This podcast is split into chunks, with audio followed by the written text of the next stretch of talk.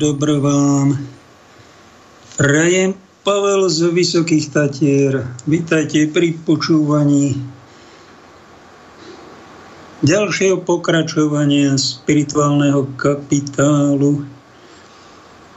Do hlavy sa mi dostával taký výraz placebo, nocebo, až som ho vyháňal, zaháňal a stále sa mi objavoval a zase som to vyháňal v zmysle, že to má byť názov na reláciu, tak som sa toho spravedlňoval. Čo mi to chodí, však ja neviem, to je taký medicínsky termín. Čo ja o tom, to nech hovoria medicínsky vzdelaní ľudia o tomto, a tak mi to dalo, tak som to dal. Však celá relácia nemusí byť len o týchto dvoch výrazoch. Môžeme to spomenúť ako fenomén modernej doby. Tak niečo si o tom povieme a zvrtnúť to môžem na niečo iné čomu viacej rozumiem. A v druhej časti, ak budete počúvať, alebo ak vydržíte, tak budeme mať hostia vzácného, ktorý 10 rokov je na perifériách tohoto života, pohybuje sa medzi ľuďmi a patrí medzi klerikov, vraj medzi tých nepodarených. Však aj ja som vraj Satan. Až sa vám čudujem, že to vôbec počúvate, lebo väčšina takých slovačikov sú takí povrchní, to stačí na niekoho povedať, dať mu nálepku, že je zlý, že je Satan, že je zločinec a to nikto nerieši, to nikto nevyšetruje. To všetci veria, všetci rozprávajú a ideme do kostola z kostola a toho človeka vyhodíme, napľujeme No tak pozor, dajte. Povrchofilikovia, lebo e, život je troška nielen prvý dojem, tie vonkajšie šaty, ale pod tými maskami je niečo úplne iné, ako sa hráme, ako o sebe jeden o druhom rozprávame, tvárime sa, že sa poznáme a my sa vôbec nepoznáme. My sme strašne povrchní pozeráme len telesnými očami na život. A keď dáme na sprosté, klebetné, osočovacie reči nejakého mienkotvorného chrapúnika, toho sa držíme zaťato, no tak to je vaša osudová chyba. To je tragédia. Tak to prežívať život, keď niekto povie, že verí v Boha, takto žije a takto odsudzuje, takto niekoho bičuje už len svojimi pohľadmi alebo svojimi klebetami, svojimi posudkami a rozsudkami, ktoré sú strašne unáhlené, to je tragédia. Jeho osobná tragédia. Takto tráviť život. Toho si príkladne zoberte. Ak je to príklad, tak je tak to odstrašujúci príklad. Placebo vám je taký fenomén, dostalo sa to aj do výučby budúcich lekárov na medicíne. V praxe si zistili lekári, jednoducho povedané asi to, nejaká tietuška v dome dôchodcov bola navyknutá, že mala zahrs tabletiek a sestrička videla, že to už není dobre, tak jej tie tabletky nedávala, lebo jej to aj ubližovalo. Ale ona bola nervózna, ona potrebovala pirulu. Dajte mi pirulu, lebo musím, ja, mám, ja musím mať pirulu. No tak sestrička videla, že to není dobré, že už aj psychicky postihnutá demenciou nerozlišuje, čo je správne. No tak mu da, tak jej dala do ruky lentilku. Tietuška si zobrala lentilku a z tej nervozity sa v tom momente, ako tú lentilku zjedla, prehatla, zapila, bola ukludnená. Tak to je ten tzv. placebo efekt lentilke není žiadna účinná látka, je tam kúsok čokoládky, no ale vidíte, čo to robí tá psychika. Je to normálne ukludní psychický stav, jej to pomôže. To sa môže stať aj na oddelení veľkej bolesti. To sa stalo aj v histórii, eh, že vojaci mali strašné bolesti, kde si za druhej svetovej vojny nemali účinné látky, tak im strekovali nejakú neutrálnu látku, dožili a oni si v tom, ako dostali tú inekciu, sa im psychika ukludnila a bolesť tá veľká psychická bolesť odišla. Je to fenomén, ktorý pozorujú zdravotníci, je to dosť častý fenomén, No a tak keď to pomáha pacientovi, oni majú tak v zásade tí zdravotníci, že neubližovať.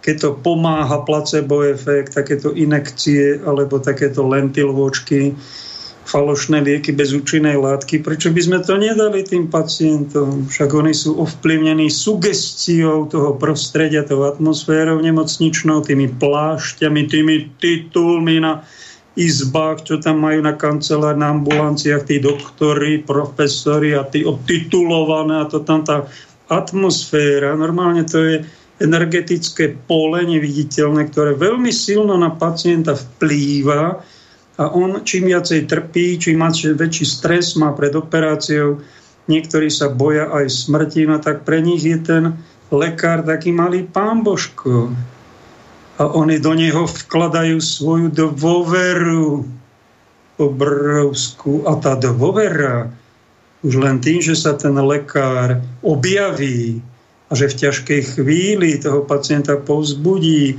povie mu nejakú vetu, ktorá má zrazu 10 násobne až 100 násobne väčšiu silu a on tomu uverí, no tak mu to pomôže. A lekári, múdry lekár, nebude nadávať na placebo efekt, ale ho bude využívať pri liečbe toho pacienta, jeho inteligenciu mu povie, to je jedna finta, ktorá na ľudí zaberá. A nocebo je niečo podobné v opačnom. Keď by náhodou lekár, nejaký cynik, aj taký sa občas vyskytne, povedal, máte rakovinu, zomriete za do mesiaca. A keď ten pacient sa tak prestraší a tak uverí tomu, čo mu ten lekár, tá autorita povedala on, a to viera, taká viera v to slovo, no tak mu môže do toho mesiaca fakt zomrieť. A keby mu to nikto nepovedal, tak by žil možno aj pol roka, možno aj 5 rokov. To je tzv. nocebo efekt. Placebo efekt v opačnom garde Existuje to, je to sila myšlienok, je to sila presvedčenia, existuje to. My sme není len kôpka popola, sme aj psychika, sme aj duchovné bytosti a niečo z toho duchov. Toto je už duchovná záležitosť, hoci to není čisté, není to to, čo my nazývame biblická viera, je to, dalo by sa povedať, že to sú pozostatky tej svetej viery, ktorú my sme tu ešte nejakú tu máme. Svetú vieru tu, to tu skoro neexistuje, ale pozostatky tej svetej biblickej viery máme. Jeden väčšie, jeden menšie. Máme a takto sa to prejavuje napríklad v medicíne ako placebo efekt, nocebo efekt, sila sugestie a uverenie tej sugestii a to, tá viera, síce zdeformovaná, ale je to istý čas, čo si z tej svetej viery, nejaký pozostatok, ako stroskotanci sme tu, ale nejaké pozostatky nám zo života, zo zdravého rozumu aj z tej svetej viery zostali. No tak to je to. Toto ten názov dnešnej relácie. Existuje to, dávam vám to do ctenej pozornosti, aby ste s tým rátali aby ste vedeli, že niekedy aj vaše slovo na niekoho veľmi silno zapôsobí, keď není dovysvetľované, keď je veľmi sugestívne, keď je nahnevaný človek, môže veľmi sugestívne na niekoho pôsobiť a aj zničujúco. Aj pozbudivo, aj zničujúco. Napadol ma termín, taká chorobka, ktorou som trpel sám, keď som bol mladík a mal som všelijaké mladícké nerozvážnosti, tak jedna z takých nerozvážností, ešte si ju pamätám ako bohoslovec, že som ňou trpel, volá sa škrupulozita. To je tiež nejaký taký nocebo efekt. Skrupulus je tuším po latinsky kamienok, malinký kamienok, ktorý sa nám občas do sandálov dostane a nás tam tlačí. Nikto o tom kamienku nevie, len my, ani my ho nevidíme, ale cítime. Že nás tam nejaký kamienok tlačí a každý krok to cítime. Nikto o tom nemusí vedieť, my to presne vieme, vieme presne, kde sa to nachádza. No a čo je dobré, nekráčať takto životom s nejakým kamienkom pod ponožkou, aby nám to tlačilo na petu či na prsty tam dole, lebo to je nepríjemné. A keď my si takto, alebo ten, necháme tento kamienok aby nám znepríjemňoval život a zdravie, tak my potom sa tak zdeformujeme, že my budeme bazírovať na škrupulóznych, nepodstatných veciach, budeme ľudí buzerovať, svoje deti, svojich kolegov podriadených a budeme znepríjemňovať život. A prečo to robíme? Pretože hovoríme, že sme veriaci v Boha, ale my tú skutočnú vieru ani nectíme. My riešime svoje automutilácie, čiže samé nejaké seba deštruktívne programy, ktoré si neriešime, neliečime a svoju škrupulozitu prenášame, ak to kniaz nevyrieši v sebe, nedospeje, tak to bude prenášať na svojich veriacich. A to je nedobré. Bude prenášať infekciu, oveľa vážnejšiu ako bol COVID-19. To bola taká chrípka zosilnená umelo syntetizovaná, určite niekým preprogramovaná na to, aby sa strašidelne rýchlo šírila. Ešte dodnes to ľudia riešia a prenáša sa to, ale má to úmrtnosť 0,23%, to je oficiálne číslo, kde si som to, kde si som to vyčítal. Vôbec nebolo treba robiť z toho taký poprask, ako sa urobil v médiách a ak zomrelo posledné dva roky 20 tisíc Slovákov navyše, tak určite jedna tretina z týchto Slovákov zomrela nadbytočne z tej paniky, ktorá to bola umelo rozdúchavaná, cieľene, aby uškodzovala populácii. A jedna tretina pravdepodobne zomrela zo zanedbania lekárskej starostlivosti, pretože lekári sa báli, boli tiež dostrašení a ordinovali cez telefón. Prišiel nám tu nový fenomén, tele, telemedicína. No a tá tretina možno aj zomrela na nejaký ten vírus, ale e, boli tam určite prestarnutí komobir, komobir, komod, viacej tých chorôb, jak sa to volá, komobirbity, e, že tam bolo viacej toho jedno s druhým, tretím, aj zanedbanie, aj stresovanie, aj strašenie číslami a mrazákmi a smrťou a celosvetov a všetci a závre lockdowny, ktoré boli úplne zbytočné. Násilná vakcinácia, však ste to videli, to bolo, toto bola viera, aj od nás, veriacich ľudí, aj od nás rímokatolíckej hierarchie, kňazov, biskupov, pápeža. Však to nebolo dobrý príklad. A všimnite si to, že tá pandémia vraj skončila a my sme tu, tu bola lavína porušovaní ľudských práv, tu bolo lámanie ľudí na očkovanie, násilná vakcinácia, na čo nemá právo ani štát, ani medicína nemá na to právo. Oni to robili. Vyhadzovali. Žiadne prepáč, žiadne pokánie. Žiadne sebareflexia, vyhodnotie. Všetko sme urobili v záchrane vašich životov. To bola pandémia strašidelná, však to všetci vedia a všetci vedeli, že to bola trápna, groteská demolácia ekonomík demolácia podnikateľov, strašenie ľudí, nanúcovanie na vakcináciu zakončená. Najväčší odborník na vakcíny, pán Krčméry, povedal, že no ak, ak budete neplodná, milá pani mladá, e, po tej vakcíne, tak sa s tým musíte zmieriť. No však vlastne prezradil všetko. Robilo sa to ako depopulačný program.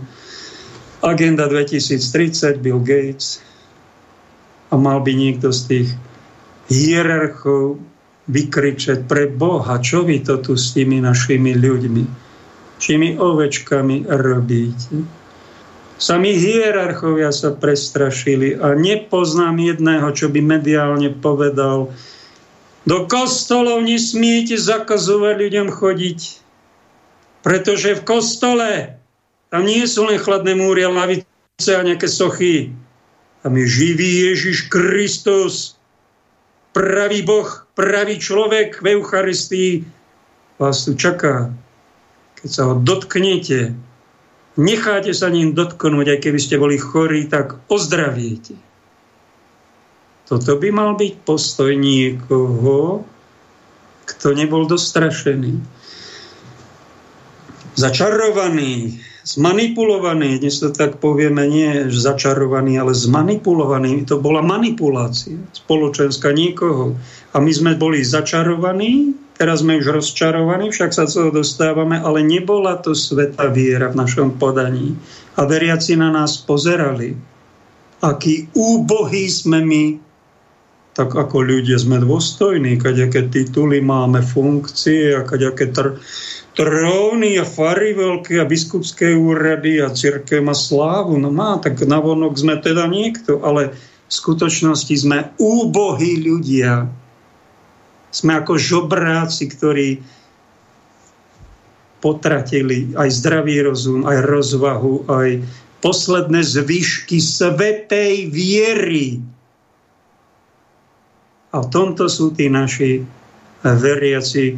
Najprv ich to vydesilo, potom ich to rozčarovalo, potom ich to pohoršilo, teraz to spracovajú, sú zadubení, nevedia, čo si majú myslieť a tak sa cez nejaké zuby usmievajú, ako že sa nič nestalo, ale už stratili sme, väčšina z nás stratila dôveru medzi paránkami a ovečkami pretože uvideli našu veľkú biedu. Tá veľká bieda je predpovedaná už Svetým písmom a poštolom Pavlom, že predtým, ako príde koniec, musí prísť veľké odpadnutie, veľká apostáza. Toto je tá veľká apostáza. My navonok deklarujeme, že máme vieru, máme všetko, ešte aj štát nám platí, máme budovy, médiá, sviatosti právoplatné, právoplatnú vysviacku za poštolskou postupnosťou, biskupov tu máme a zjednotenie pápeža, všetko tu máme, ale my sa nemáme radi a my nemáme svetú vieru. Pretože keby sme tú vieru mali, tak by sme ľudí nevyhadzovali od Ježiša Krista ak v neho teda veríme, že tá premenená oblátka, že to nie je len nejaký placebo efekt, kostolný, ako nám to prisudzujú neveriaci ľudia, ktorí sa na, tá občas na nás kuknú a pochechtávajú sa, že my tam robíme nejaké placebo efektíky náboženské, zaobalené do nejakých rečičiek, svetých pesničiek a, a pekný šatóčiek a nejakých uh, týchto pozlatených cibóri a kalichov. Oni nás takto berú, že to je placebo efekt, celé náboženstvo. Nie sú proti tomu, ale chechoce. No ale však my sme im dali dôkaz, že my, my sme, vysl, my sme placebáci. My sme tým postihnutí. My sme stratili svetú vieru, lebo my keby sme tú svetú vieru mali, tak by sme povedali, zakazujte si, čo chcete, nech sa vám páči, oruškujte sa, ako chcete, dajte si aj šerble na hlavu, dajte si aj hoci čo, ale do kostola nám nezakazujte chodiť ľuďom. Všetci budú mať prístup do kostola otvorený a keby boli aj chorí na akúkoľvek infekciu, či žltačku, či covid, či ebolu, tu je Ježiš. Tu ho niekto drží v ruke, tu žehná celý tento sakrálny priestor, tu budú zdravení. Toto by bolo náš postoj. Kto ho má? Z tých 3,5 tisíc katolických kňazov na Slovensku, koľký sú? Typoval som, že aspoň 300 je ich. Kto si mi povedal, že sú len traja, čo je pravdepodobnejšie.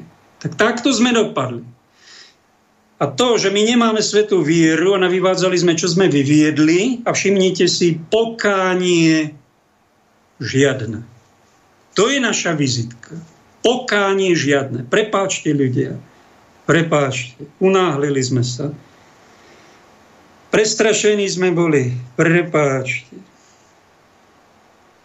prišla nejaká rana spoločenská, nejaká epidémia celosvetový skorej atak, nejaké napadnutie, pár miliónov ľudí zomrelo väčšina si zo strachu a z neverí a z kadejakých psychóz.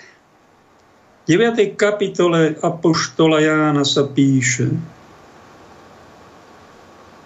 o posledných časoch a ostatní ľudia, čiže poslední ľudia, ktorých nezahubili tieto rany, ani pokánie nerobili za skutky svojich rúk.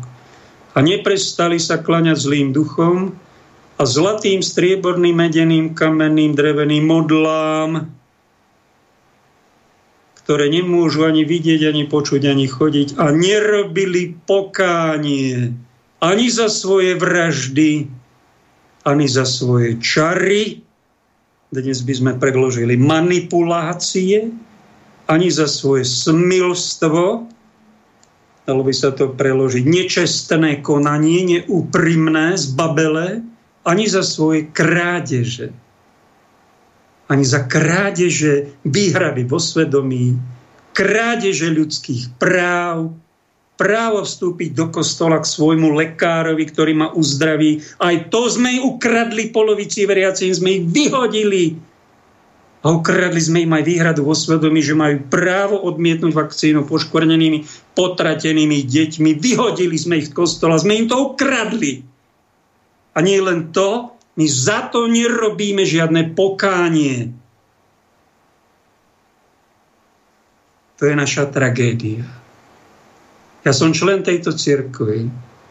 Matky Svetej cirkvi, ktorej verím, že je pravá, ale sú v nej takéto ľavé, takéto ľavobočky, takéto choré veci, za ktoré sa polovica slovenského národa, tá slušnejšia polovica veriacich hambí aj za tých, ktorí tieto veci páchali, aj za to, že žiadne pokánie za to nepotrebujú. Tak čo vyzvať som ich vyzval, napomenúť som ich napomenul, zaburácal som, čo ešte k tomu chýba. Keď vidím, že za to pokánie nerobia, tak urobím za to pokánie. Ja osobne ako jeden člen z tejto cirkvi, kedy vám poviem a všetkým sa vám verejne ospravedlňujem a poviem, prepáčte, odpustíte. My sme slabí, biední ľudia, ktorí v miesto svetej viery vám tu ponúkajú placebo efekty a nocebo efekty. Prepáčte nám, je to naša spoločná tragická hamba.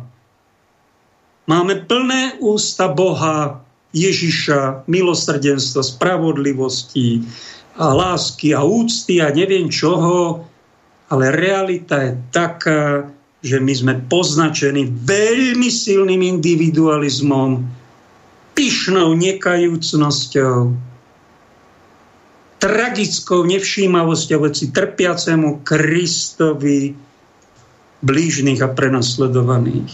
Hamba nám. Odpustí nám Bože. Prepáčte nám ľudia.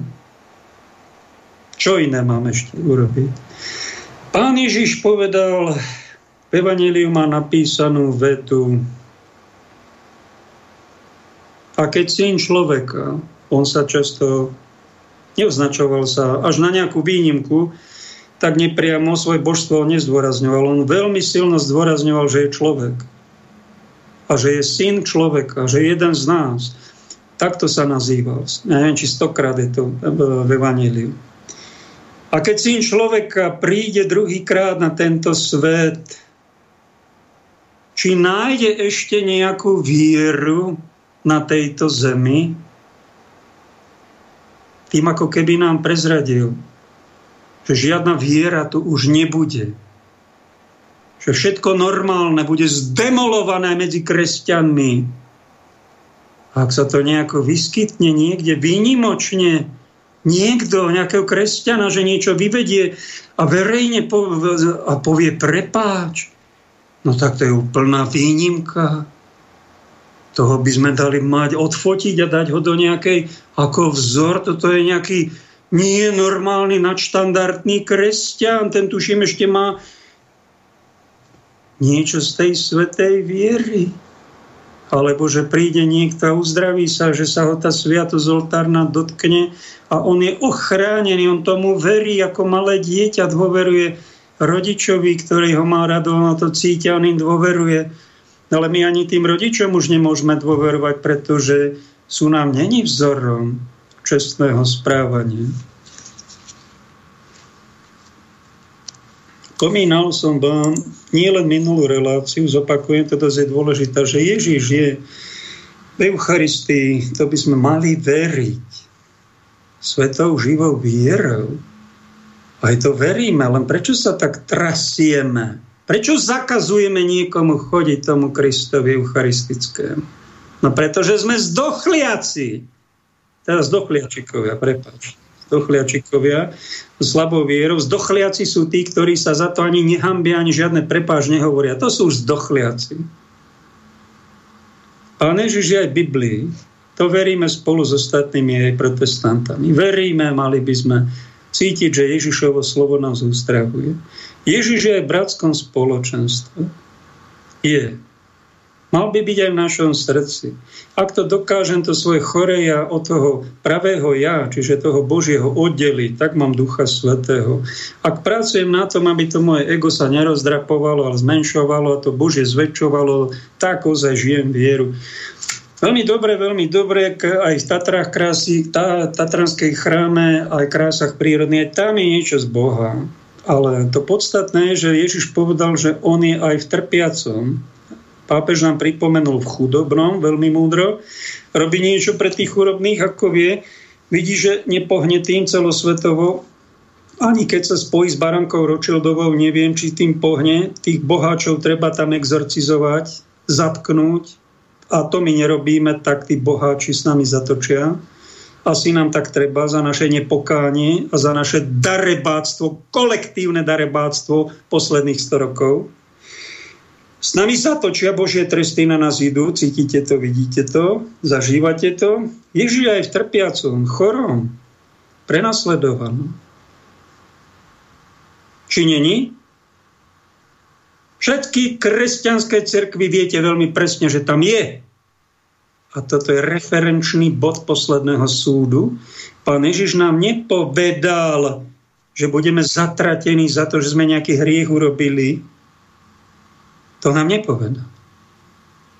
Nepovedal nám, e, že budeme zatratení za to, že sme si ho nectili v Biblii, sme ho nerecitovali presne, alebo že sme na Eucharistiu nechodili 365 dní, do, e, alebo že z bratského spoločnosti sme ignorovali. Zaujímavé, všade tam je Kristus, kráľ, ktorý príde Mali by sme si ho všade ctiť ako katolíci v každom tom bode, nie len tom jednom ako sektári a nanúcovať to všetkým ostatným a ostatné body nevidie. To je sektárstvo. Katolícka charizma je všade si ho ctiť, aj v tom svojom srdci, napríklad keď zaspáva. Pamätať, že on tam býva. A on je tam dôležitejší ako moje prašivé ego. Ale ten referenčný bod, ktorý nám Ježiš povedal, čiže niečo, čo okolo čoho sa všetko točí, čo je úplne najpodstatnejšie, je, že dajte si pozor ľudia, moji bratia, sestry, čo vo mňa veríte, čo si ma ctíte, čo ma ozaj čakáte, aby ste nezanedbali starostlivosť o niekoho, v kom ja som prítomný a tam trpím ako chorý, uväznený, prenasledovaný, núdzený, tam je prítomný, tak veľmi tajomne. A keď zoberete 10 takých chudobných, alebo no tak e, to sú väčšinou darebáci, alkoholici, a kade čo je tam, strašne veľké hriechy majú, ale možno jeden z nich je tam človek, ktorý ozaj trpí, ktorému ozaj pošliapali ľudské práva, ktorého ozaj niekto prenasleduje, možno jeden zo sto je to. A tam by sme mali, ak máme Ducha Svetého spozornieť, aha, ja si musím dať najväčší pozor na to, aby som takémuto človeku neublížil tým, že sa vydlabem na tú jeho núdzu, na pomoc tomu človekovi, pretože za toto nám Ježiš povedal, štyrikrát tento referenčný bod zopakoval, že do zatratenia pôjde ten, kto nenavštívil cho, takéhoto, tento typ chorého, nie takého obyčajného chorého, ale kto, kto trpí s Kristom. Nie obyčajného väzňa, čo tam nakradol, zavraždil a všetkých obvinuje. Tam Kristus není prítomný. Ale v tom uväznenom, kde je nespravodlivo ten človek uväznený, že nejaký sudca podplatený ho tam odsúdil a nejaký chrapuň, čo to urobil, sa rehoce a jeho dali do basy a on tam je odsúdený medzi zločincami, je to spravodlivý človek, tak tam je ten trpiaci Kristus.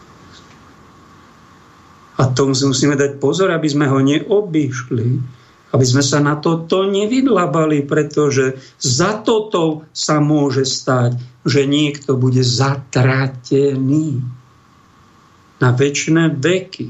Keď si tohto, tento typ Krista nevšíme, nie. Takto, zdôrazni, takto mi to nikto v živote nezdôraznil, ale Duch Svetý mi to dal do srdca, že ak si chceme zachrániť, ak nechceme byť placebológovia, noceológovia, kaďakí chiméristi a, s panickou poruchou, takí tajtrlíci, čo pobehujú po kostoloch a sú celí doplašení a majú Krista pána, kde si bohostánku. No to je tragédia, čo my žijeme.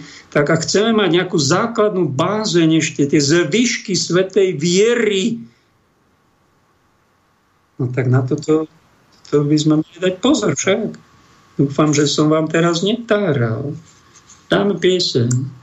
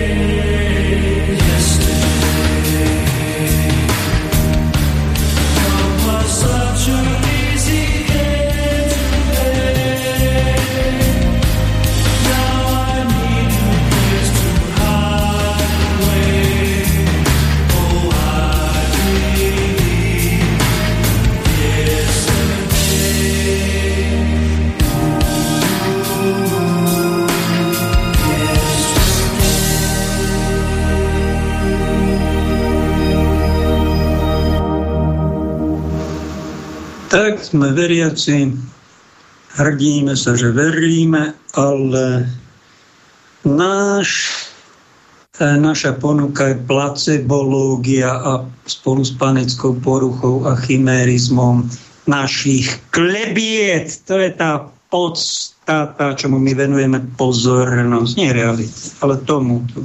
A čo je nocebo efekt? To znamená veriť niečo zlé, že sa niečo zlé stane a začne to v nás pracovať. Veľmi silno tomu začneme dôverovať. Napríklad je taká spiritualita v kresťanstve, že si niekto, však chyby máme, hriechy máme však a keď ideme na každú svetú omšu, si tam tie hriechy a priznáme si, aj do prsi niektorí búchajú hriešný, moja vina, moja vina, moja veľká vina. Ak to myslí úprimne, tak nič proti tomu. Je to všetko krásne, úžasné, pokoru, budujúce. Ale keď to niekto robí nielen takto pod krížom, či v spovednici, či v liturgii, ale robí to pravidelne, aspoň 7 krát do dňa, že si povie, ja som hriešník, som nešťastník, som hrozná bytosť. Áno, keď si toto povieš, keď tomu uveríš, a keď sa tomuto budeš venovať, tvoju najsilnejšiu lásku a pozornosť zameráš tejto hodno, antihodnote, no tak čo sa s tebou stane?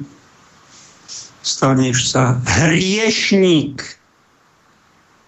Skutočný hriešník. A nebudeš nič iné robiť, len sa čo vachtať v týchto negáciách, týchto negativizmoch, týchto hnusobe, týchto odpadkoch a jediné, čo ťa bude trápiť, že budeš na druhých vidieť ich chyby a budeš aj im rozprávať a nanúcovať svojim deťom, aj ty si hriešný, si hriešník, sme hriešní, tak nám treba, treba nás potrestať.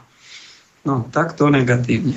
Takúto čiernu oblohu, ako to dievča na obrázku, čo vidíme, keď si som to našiel, za to ani to môj obraz, tak tú čiernu oblohu treba zdvihnúť, popod ňou tú oponu podísť a ísť do normálnej prírody, do normálneho života, kde čierna farba je, ale není tam určite väčšinou. Keď je noc, tak to všetko čierne. A ak je niečo troška svetlo, troška šedivé, ale to je choré. Keď niekto má takúto tomu nelásky, takúto seba nenávisť, testuje, to je od diabla. To je autosatanizmus, čo niekto robí, tak to sa znenávidí. Za to, že nachytal som sa nejakom hriechu, jeden extrém je vôbec si to nepriznať, hriech neexistuje však, všetko len pozitívne a druhý extrém je všetko je hriešné, sama negativita. No tak keď si to budeš takto veriť, budeš mať nocebov efekt, staneš sa zlým, hriešným, škaredým, hnusným. A to je presne to, čo chcú diabolské síly z teba urobiť. Ďalšieho démona zničiť v tebe všetko normálne, pekné, Daj pozor. Ak máš ešte troška ze výšky zdravého rozumu, tak prosím ťa počúvaj a opakuj si sedemkrát za deň. Nie to, že ja som oblúda hriešna sprostá, ktorú treba len trestať a nenávidieť. To je tvoje falošné ego. To občas takto vycepuje, takto znenáviť, to je všetko v poriadku a tak toho zmenšuje, ale ty ako človek máš hodnotu, ty si Božie dieťa a tvoje telo je chrám Ducha Svetého. Sedemkrát si to pripomeň. Okrem toho, že si možno raz do roka pripomenieš prach som a na prach sa obrátiš, to je dobré tam to patrí na, na Popolcovú stredu, ale neopakuj si to stokrát za deň, že všetko je o ničom, však vlastne všetko je o ničom, nič nemá zmysel. To je takisto tá, to necebo efekt, lebo sa ti to premení, že to bude ozaj o ničom, keď tomu uveríš. Pekne si daj taký program, som Boží chrám a patrí mi seba úcta. Ja som Božie stvorenie a budem sa ku sebe chovať s úctou, aj na to svoje telo a pekne bude mať úctu aj k druhému telu, k druhým ľuďom, druhým osobám. Aj oni sú Božie chrámy. Toto je ten správny program. Toto patrí do pokladu svetej viery. To si zachovajme. Tak toto pekne prežívajme. A keď ochorieme, no tak sa liečme. Zoberme si na seba nejaké lieky. Snáte tieto slova, prosím, duchu Boží. Dotýkaj sa poslucháčov, uzdravuj im aj ich blúdy, v ich mysli, dotýkaj sa ich srdca, uzdravuj nás. Nech sme normálni, dobrí ľudia, lebo diabolské sily nás chcú zničiť. Nielen ekonomiku. Oni chcú zničiť naše rodiny, chcú zničiť našu psychiku, chcú zničiť našu dušu, preprogramovať ho na diabolstvo. Nedajme sa. Zopríme sa, bojujme, nebuďme takí leňosi a darebáci takú zdravú sebaúctu, bojovnú treba mať začať sebou, svojim vzťahom, svojimi rodinou, svojou církvou. No a keď to ďalej už nejde, no tak sa netráp. Tento svet ide tam, kde ide. Dostane to, čo mu patrí, ale my zachraňujeme niečo Božie, čo tu ešte zostalo, nejaké zvyšky tej svetej bázne Božej nám určite na Slovensku zostali. Tak sa toho držme. Čo tu mám takú poznámku, že raz taká extrémna podoba viery, ktorá tiež tu vznikla na Slovensku, že mali rodičia dieťa. Boli veľmi zbožní, patrili do nejakej charizmatickej skupiny, to dieťa im ochorelo a oni verili, uverili, že to dieťa zachránia modlitbami. Budeme sa za to dieťa modliť a oni sa modlili až tak, že dieťa im zomrelo. Neurobili chybu. No tak dobre, že sa modlíte, ale máte tu aj nejakých lekárov. Napriek tomu, že kopu korupcie v nemocnici a lekári sú bezcitní a chcú väčšie platy a národom to ide dolu vodou. Napriek tomu na detské oddelenie sú tam sestričky, lekári, majú tam lieky, prístroje, niečo a keď tam tieto dieťa dáš, ono mu môžu zachrániť život. Tak to použij. Platíš zdravotnú poistku, koľko? 70 eur. V Amerike majú strašne veľké e, poistné. U nás je to ako tak ešte znesiteľné. A využíme to. Nie, že len modlitba, modlitba a potom a my sme bohovia, my to zachránime. My sme nad bohovia. Však my sme ľudia. A keď máme problém, a keď lekári môžu pomôcť detsky, tak, sa tam, tak to tam dá a potom sa modlí. To dieťa ti mohlo ešte napríklad žiť. Bludfideizm je to to, čo spomína. Pozor na. To majú tí veľmi dobrí ľudia, ktorí môžu takisto uletieť do extrému. Druhý pán, ktorý má extréme, žije nadáva na vládu, je v krčme pripieval, nadáva a trieska také výrazy, že by ste sa čudovali. Keby ste ho nepoznali, by ste povedali, to je riaden idiot. Ten iba nadáva. Ale viete, čo sa mu stalo? On nenadával na tú vládu. On pred voľbami tú vládu miloval. On jej strašne dôveroval. On všetko pozitívne na nich videl a keď niekto napríklad chcel nejakú jednu kritickú poznámku povedať na, tý, na toho jeho predsedu a na toho jeho hnutie, čo ešte nebolo vo vláde, tak opováž sa ho napadol, on, on strašne dôveroval, tak placebo. A dostal sa do druhého extrému nocebou na tom, na tej vláde nič dobré nevidí, všetko zlé, všetko sklamal, on ho nenávidí pretože ho príliš miloval od brzdenia, urobil si z toho božstvo. A kde je chyba? Takých, to je to taká nevyzretosť, mladická nerozvážnosť, možno v dospelom, niekedy dôchodkovom veku, dosť u mnohých, hlavne mužov. A kde je chyba? Tak z duchovného hľadiska je chyba v tom, že my si nerobme z pozemskej vlády Boha že všetko to vyrieši. Ani z pápeža si nerobme Boha. Niektorí majú blud ultramontanizmu, ktorý si myslí, že pápež môže rozhodovať vo všetkom ako pán Božko, nielen vo Vatikáne, v katolíckej cirkvi, ale že pápež má rozhodovať aj v našich politických politických otázkach, aj v tých geopolitických by mal pápež rozhodovať aj všade. A kde by ešte mal rozhodovať? Aj e, to, keď je futbal u vás v dedine a tam zapíska rozhodca, že bol faul alebo nebol faul, no nevieme, či dáme penaltu, či dáme, či dal, dal gól a vyhrali tí, a, a či to bolo právoplatné, bude komisia zasadať nejaká rozhodcovská po, a nevedia sa rozhodnúť, je pravda. Teraz zavoláme pápežovi Františkovi, aby to on rozhodol, čo sa u nás stalo na ihrisku na dedine. Tak to je blud ultramontanizmu, nerovnaní z pápeža Boha. Nehajme to na tú komisiu. Pápež nemá kompetencie na to, aby rozhodoval v Slovenskej republike, koľko má stať energia a či tu majú byť jedna poisťovňa štátna, alebo tu majú byť 5 poisťovní zdravotných. To on nemá v kompetencii, jemu to neprisudzujme, lebo to není zdravé. To je uletená viera v pápežskú moc. Chore. Podobne tento chlapík, ktorý nadával na vládu, kde urobil chybu, kde je jeho hriech, nepoznaný hriech. On si urobil z vlády božstvo, modlu. To najdôležitejšie v živote, strašne sa do nej zamiloval. Tá vláda nesplnila jeho očakávania a potom ich preklínal. Je v druhom extréme. Je teraz v tém samovtrestacom procese. Prečo to urobil? No tak lebo podcenil Božiu vládu. Keby bol jeho srdci ako král Ježiš Kristus, ten si ctí nebeského Otca, spolupracuje s Duchom Svetým a dáva všetko v našom chráme do poriadku, debordelizuje všetky oblasti rozumu, srdca, brucha, pohlavia a aj nášho zameranie zmyslu života, spravil by všade poriadok.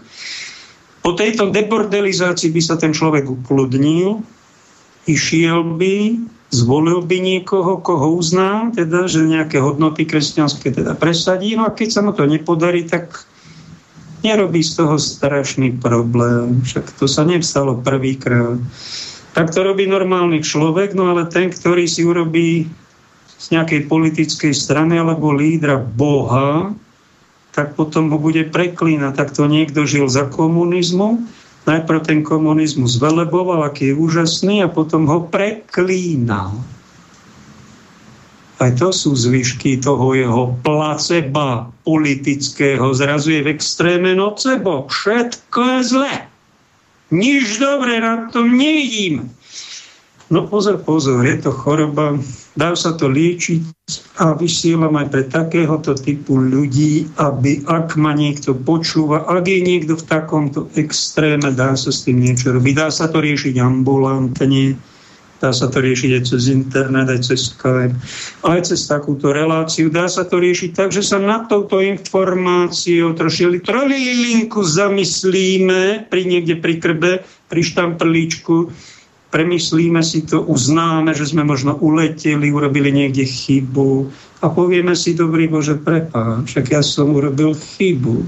No a to je to pokáníčko, to je ten začiatok života zdravého a čoho si normálneho. Čo tu snáď ešte zostalo? Škrupulozitu som tu spomínal, uh, sám som ňou trpel, teda napríklad, keď nejaká slamka je na ceste a vy ho zašlapíte tú slámku v tvare kríža a myslíte si, že ste zneustili kríž a zrazu vás strašné úzkosti a máte z toho mindráke výčitky svedomia utekáte na spome, lebo si ťažko zrešili s nejakou prkotinou. To je škrupulozita. Uletená víra že dávame, nemali sme ani úmysel zneustiť kríž, ale sme sa zachlapili slámku v tvare kríža, už si myslíme, že e, pôjdeme zatratení, budeme za to, ani sme nemali úmysel ublížiť a ak sme ochoreli škrupulozitou a máme takýto kamienok, nielen v topánke, ale kde si v mozgu, no tak ne, neutekajme na psychiatriu po ukľudňujúce lieky, ale sa troška utížme, a keď nevieme si sami so sebou rady, tak neriešme to alkoholom, drogami, ale choďme sa s niekým poradiť, ale nie za fanatickým spovedníkom, ktorý nám to ešte nafúkne, pritvrdí a očervenie, akí sme hriešnici za takéto prkotiny, ale nejakého staršieho brata, sestru si zavolaj, skonzultuj. a tá sestra, ten brat ti poradí, ťa ukludní a z tej škrupulozity ťa snáď dostane, alebo z nejakú serióznejšiu knihu zoženie sa toto rieši a snáď sa z toho dostaneš. Pekne ďakujem tento týždeň Milovi, Olegovi, Jozefovi, Mirovi, Braňovi za to, že vám môžem vysielať tieto slova, čo vysielam že podporujete nielen mňa osobne na umenie žiť.eu, kde je účet a ďalšie info, ale podporujete aj slobodný vysielač, toto slobodné médium, ktoré zázračne funguje toľké roky bez oligarchov, bez nejakých sponzorov, čo by ho ideologizovalo, pribrzďovalo, zastrašovalo, že my tu slo- máme luxus slobody. Ja som toho súčasťou a ďakujem Bohu aj za slobodný vysielač, aj za vašu podporu, že podporujete mňa, či účet slobodného vysielača, že ideme, fungujeme a ešte niečo normálne snáď tu existuje. Dáme prosím ukážku, nikto mi tu volá, akurát zdvihnem a vydáme, vydáme ukážku o niečo snáď na pozbudenie z pesničku a potom hostia. Ježišovi, prichádzam pred Tvoju tvár, aby som Ti zasvetila svoj život. Buď pánom mojej mysle, každej myšlienky buď pánom môjho prežívania všetkých pocitov, príjemných aj nepríjemných, telesných, duševných aj duchovných.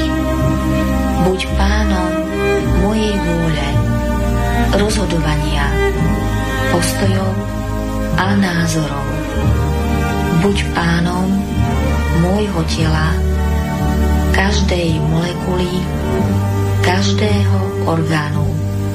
Predovšetkým buď pánom mojich nadobličiek a všetkých hormonálnych žliaz, aby ma neovládali skrze návaly hnevu, žiadostivosti, strachu a skrze úzkostné myšlienky a depresie. Nech všetko, čo som a čo mám, prikrie Tvoja krv. Staviam Tvoj kríž medzi mňa a nepriateľa, aj medzi mňa a tento svet. Vyhlasujem, že som sa rozhodla pre teba a chcem sa ti podobať. Nech je moja myseľ pretvorená podľa tvojej mysle. Nech je moje srdce pretvorené podľa tvojho srdca. Nech je moja vôľa tak silná, slobodná v Bohu a zjednotená s ním, ako je tvoja vôľa mene Ježiša Krista, ktorý prišiel v tele, sa zriekam svojho starého ja, zničeného hriechom. Som nové stvorenie skrze Krista. A Duch Svetý ma obnovuje podľa pôvodného obrazu, na aký som bola stvorená. Vyhlasujem, že vôľa Boha Otca je vždy dobrá a rozhodujem sa na novo uveriť, že môj nebeský Otec je dobrý a môžem mu dôverovať. Zriekam sa všetkých modiel v mojom živote. Zriekam sa celej svojej starej identity a schopnosti, na ktoré som sa doteraz spoliehala a stavala na nich svoj život. Jediná moja totožnosť je, že som otcová dcéra a patrím iba Kristovi. Odovzdávam ti na posvetenie a očistenie svoju ženskosť. Nebude mi diktovať môj život, lebo moja sexualita bude svetá v Kristovi. Odovzdávam ti svojich rodičov, moju výchovu a všetko, čo som zdedila z povahy mojich predkov.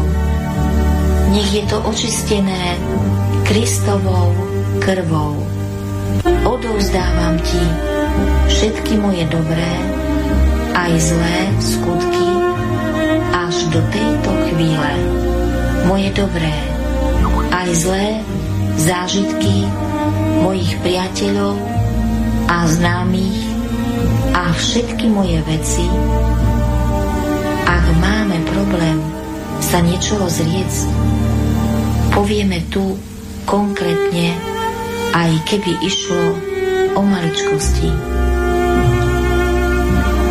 Ty sám, Pane Ježišu, sa rozhodni, čo je pre mňa dobré a čo zlé. Zlé odo mňa vezmi a dobré upevni, požehnaj a posveď. Počúvate Slobodný vysielač.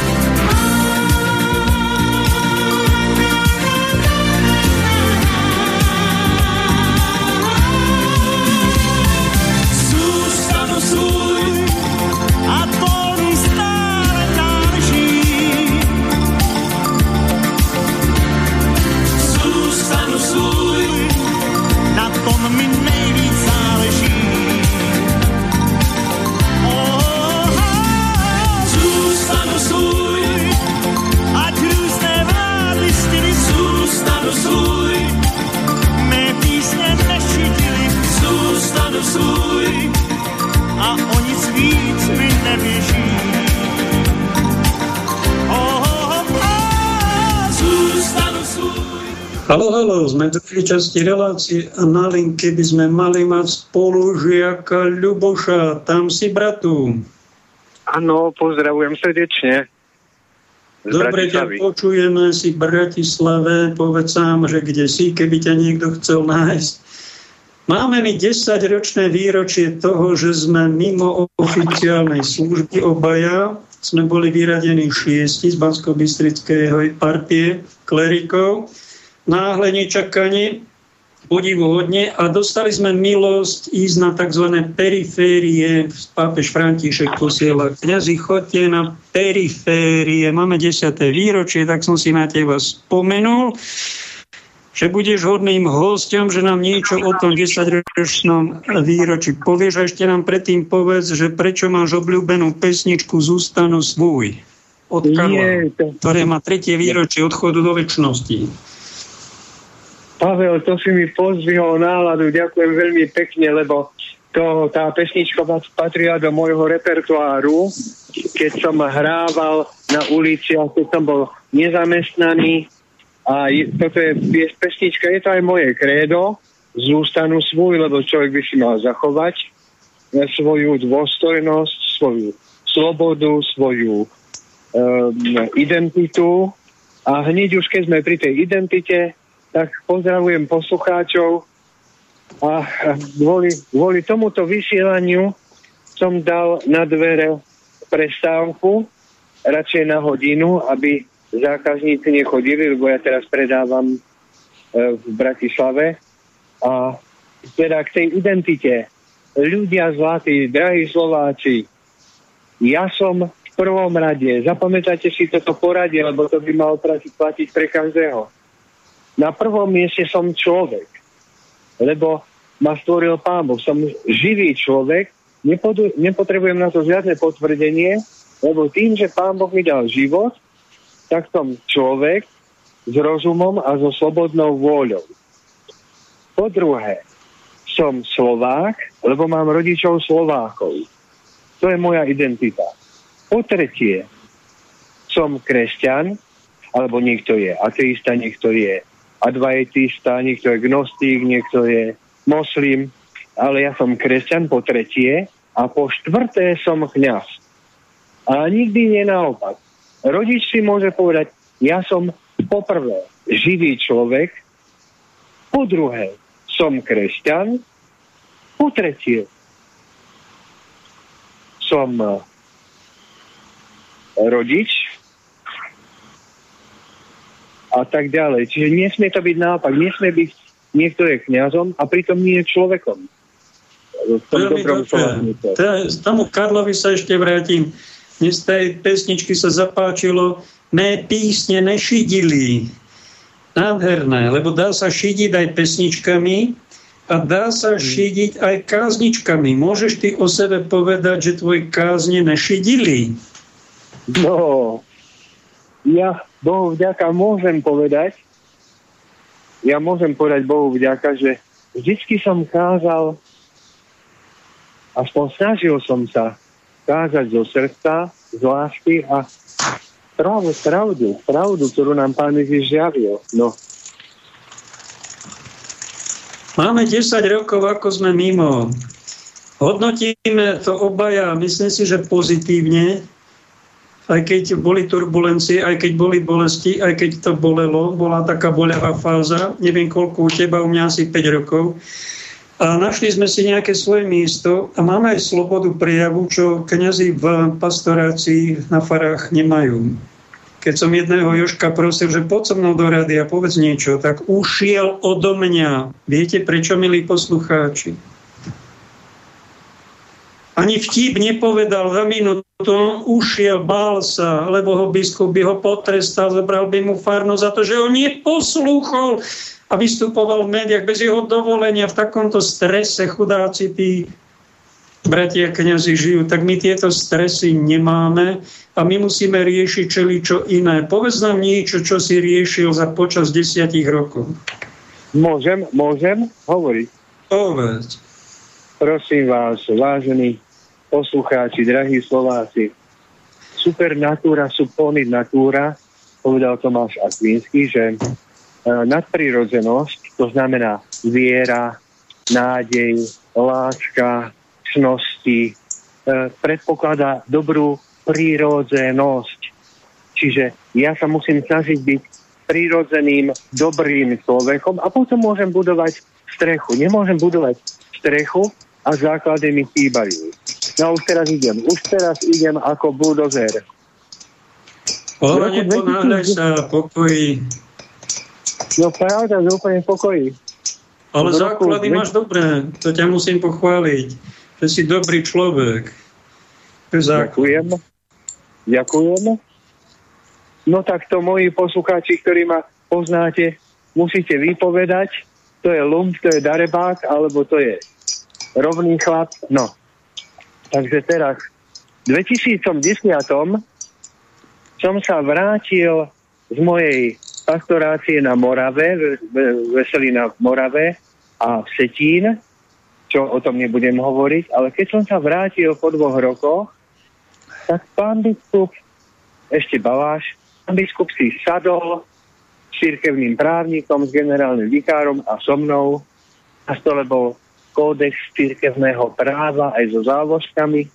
A pán biskup mi hovorí, že mám všetky farnosti, aj kaplánky v dieceze obsadené, Bohu vďaka, že nemá pre mňa miesto v dieceze bansko v mojej, alebo v našej dieceze. No. no našťastie sa našiel spolužiak zácný, Peter Gombita, Prešove, ktorý mi povedal, Ľudko, Ľudko, on je tiež taký dobrý rovný chlap. Ľudko, Ľudko, len si daj pozor, aby sa nesuspendovali. Povedz, že ja ťa príjmem za kaplána v Prešove vo Vyšnej Šebastovej, vo Vyšnom Šebeši. Povedz, že ja ťa príjmem za kaplána.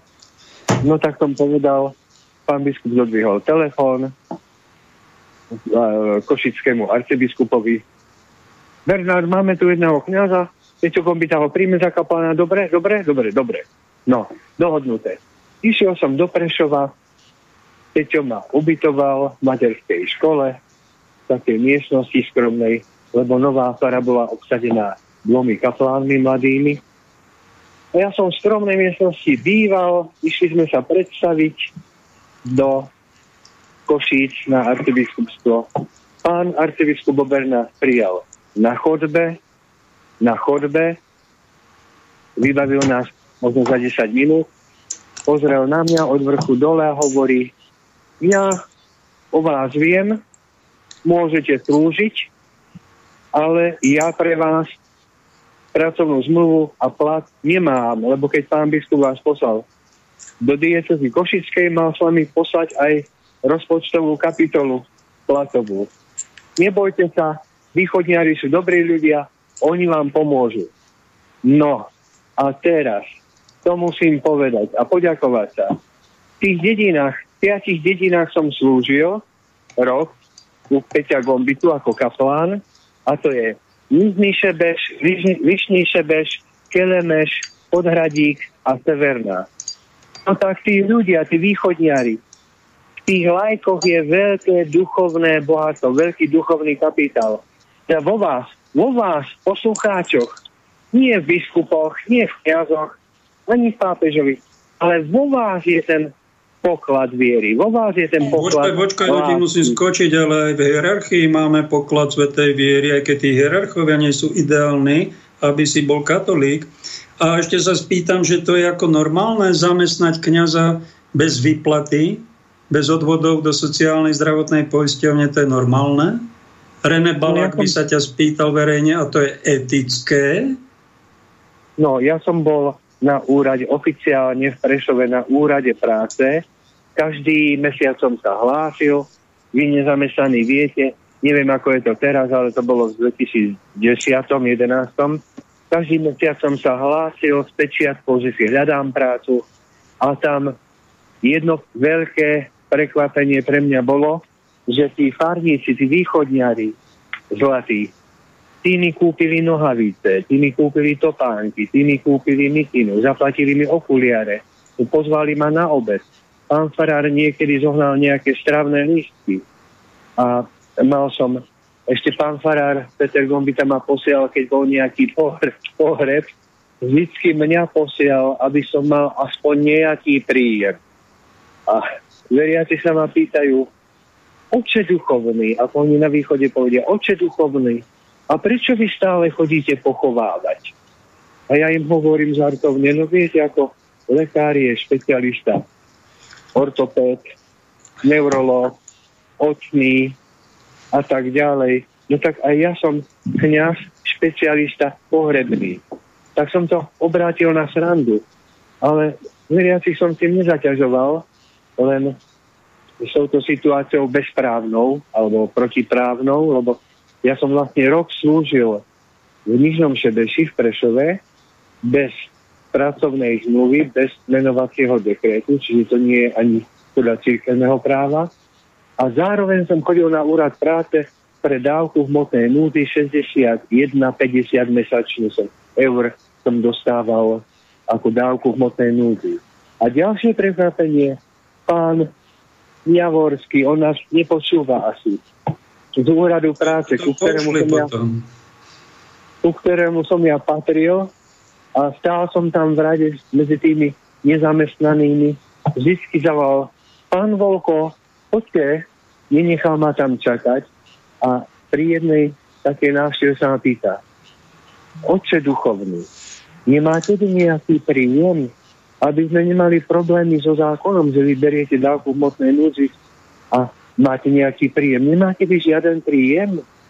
A ja sa opýtam, pán Javorský, a prečo vás to zaujíma? Lebo ja mám dve céry, ktoré sú obidve vydaté za grecko-katolických kniazov. A viem, že ten kniaz dostane niečo za svetú omšu, niečo za sobáš, niečo za pohreb a tak ďalej, tak ďalej. Nie, pán Javorský, to si vás vysoko vážim, že máte takýto záujem. Nech vám to Pán Boh platí na vašich deťoch aj vnúčencoch ale ja síce mám príjem, ale podľa zákona to nie je po prvé pravidelný príjem a po druhé nemusí to byť žiaden príjem, lebo to je dobrovoľný ako milodar tomu kniazovi, takže môže byť spokojný. Takže ozaj vo vás lajkoch, vo vás veriacich alebo ľuďoch je duchovný kapitál.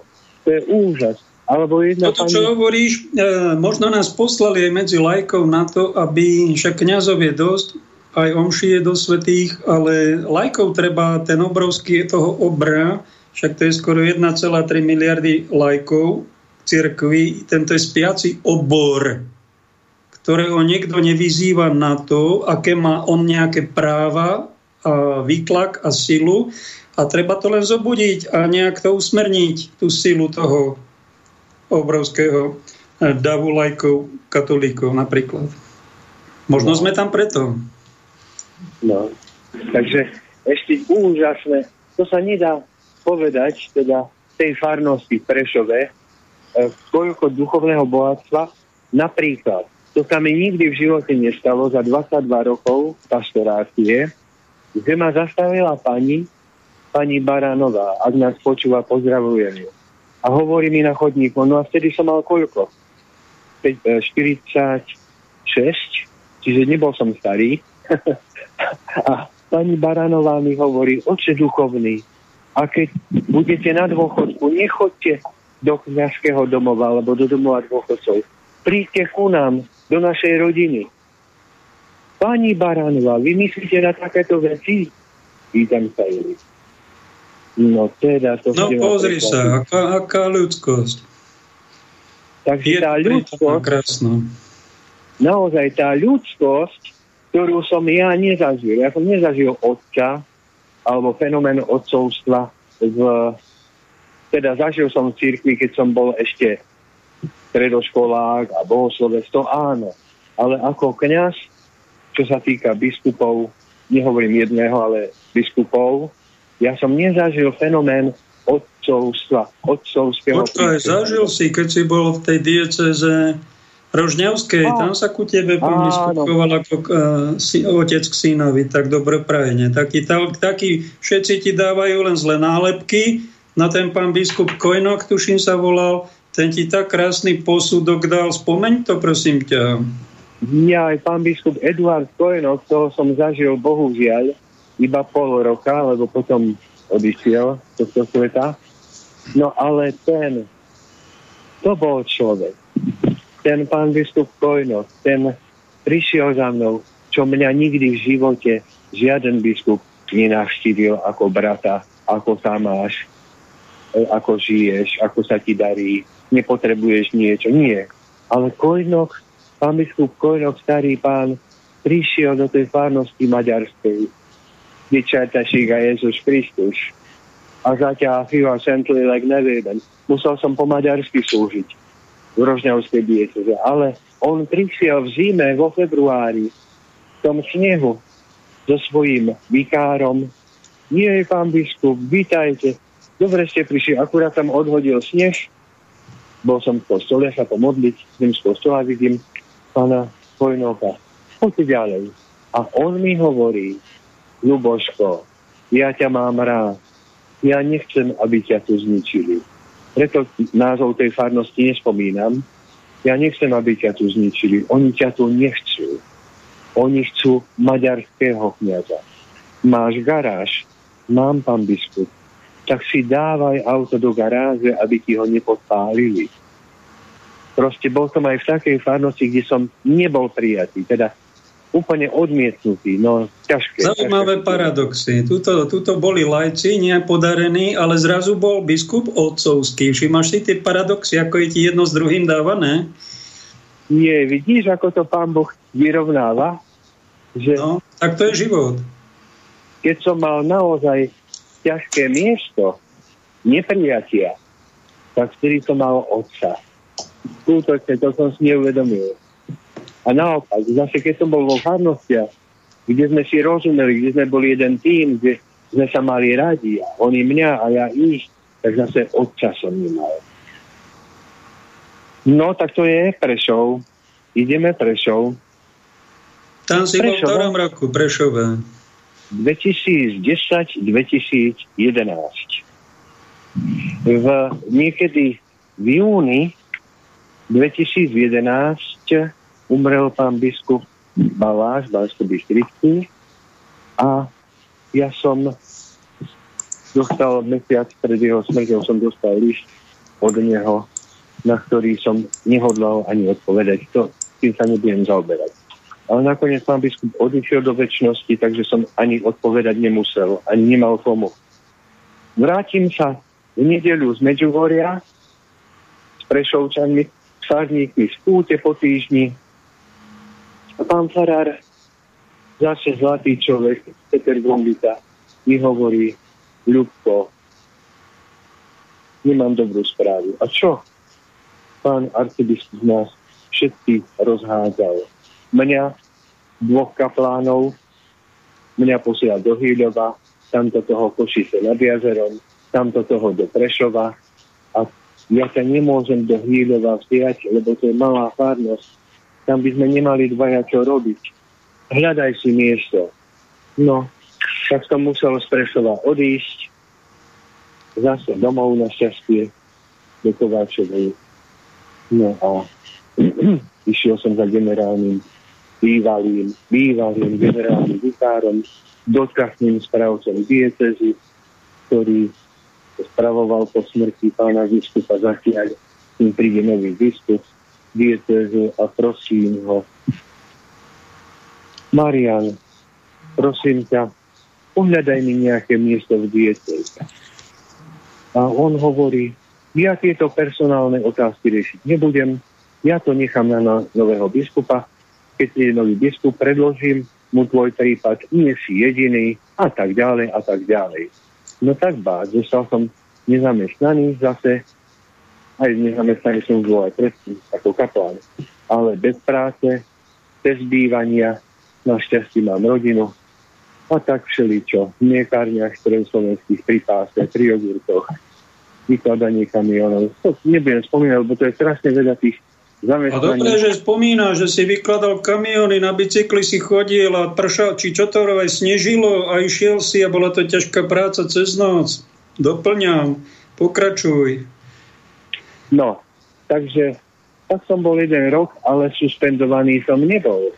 Akurát, že som nebol ani zamestnaný, ani zaradený nikde v pastorácii, čo je tiež proti církevnému právu, ale tým sa neviem zaoberať. Len jeden vzácný človek vo zvolenie, jeden pán farár mladý, ma poprosil, či by som mu nepomohol, že keď som ako voľný, okrem pracovnej doby, teda čo som robil, tady ako denne, denne nočne, tak tam som pomáhal tej farnosti, či nedelná sveta omša, či spovedanie, alebo už čokoľvek, tomu pomáhal, to mi pán dočasný správca diecezy vyslovene povolil, že môžem. No, dobre.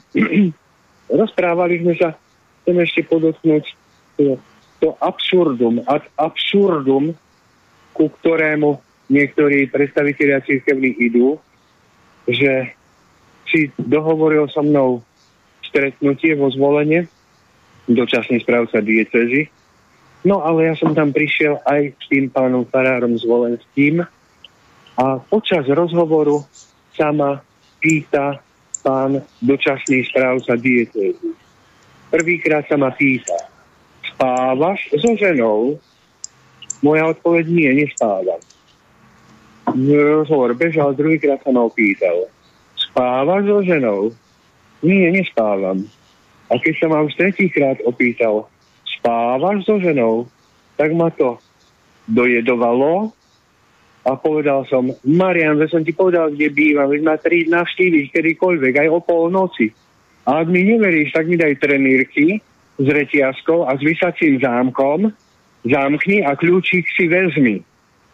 Toto som povedal dočasnému správcovi diecezy. Veľmi naštvaný, veľmi naštvaný, lebo pán Ježiš sa trikrát opýtal Petra. Vráťme sa len ku Svetému písmu. Peter, miluješ ma? Peter, máš ma rád? Peter, miluješ ma? Trikrát sa ho opýtal. Ale sa ho neopýtal, Peter, a spávaš ešte so svojou ženou? Lebo vieme, že Peter bol ženatý. Čiže pán Ježiš išiel na jadro. A pre neho, pre tohto človeka, absurdného, podstatné bolo, nie či milujem pána Ježiša, ale či spávam so ženou. Tak si Teraz ti skočím do toho a ne, ne, neber to ako, že ťa vyhadzujem z kontextu. E, sú takíto jedinci, ktorí snoria iným do intimity aj medzi cirkevnými služobníkmi a keď ich nezaujíma, ako žiješ, či ešte veríš Boha, či máš na jedlo a na, tam si nemal ani na jedlo a toto, toto on rieši, tak vieš čo, to len tým prezradil, že nielen, že bol v tvrdom jadre hnutia Nazaret, kde bolo šiesté prikázanie, jediné prikázanie a aj tak zle vyložené, ale to väčšinou robia jedinci, ktorí majú sami spávajú s nejakou milenkou, ktorá buď sa volá ješitnosť, bude to kariéra, bude to neľudskosť, alebo je to arogancia. Jedna z tých mileniek, oni bežne s tým spávajú, ani o tom nevedia a potom si premietajú na druhého človeka, ktorý nejako je núcný. A toto, toto ti trikrát šplechol, tak tým len trikrát ukázal, kde sa asi chudák nachádza, kde je jeho problém. Osobný problém a premietal to do teba.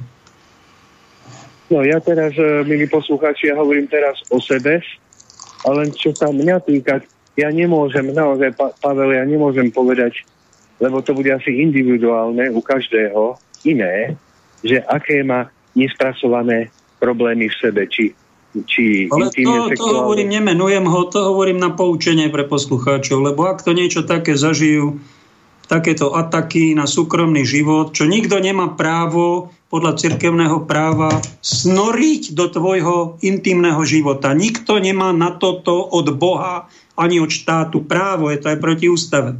A keď to robí a nepovie žiadne prepáč, tak to robiť nesmie. Robí protiprávne veci a keď sa toto neospravedlne, nerobí ani pokánie. Ja ho napomínam, nech sa na to pokánie dá, lebo pán Božko sa pozerá. A posledný ja súdik bude. Áno. Mňa len jedno mrzí, že mňa len jedno mrzí, že tí e, veriaci farníci, u ktorým je taký kniaz poslaný, sú vlastne potrestaní. nemajú to ľahké, lebo nemajú otca, nemajú duchovného otca. Majú dozorču nejakého možno. Dobre, no Aj tak to, to bolo. realita. To nie riešme, poď ďalej, lebo ideš dosť podrobne na to. A čas nám beží? 12.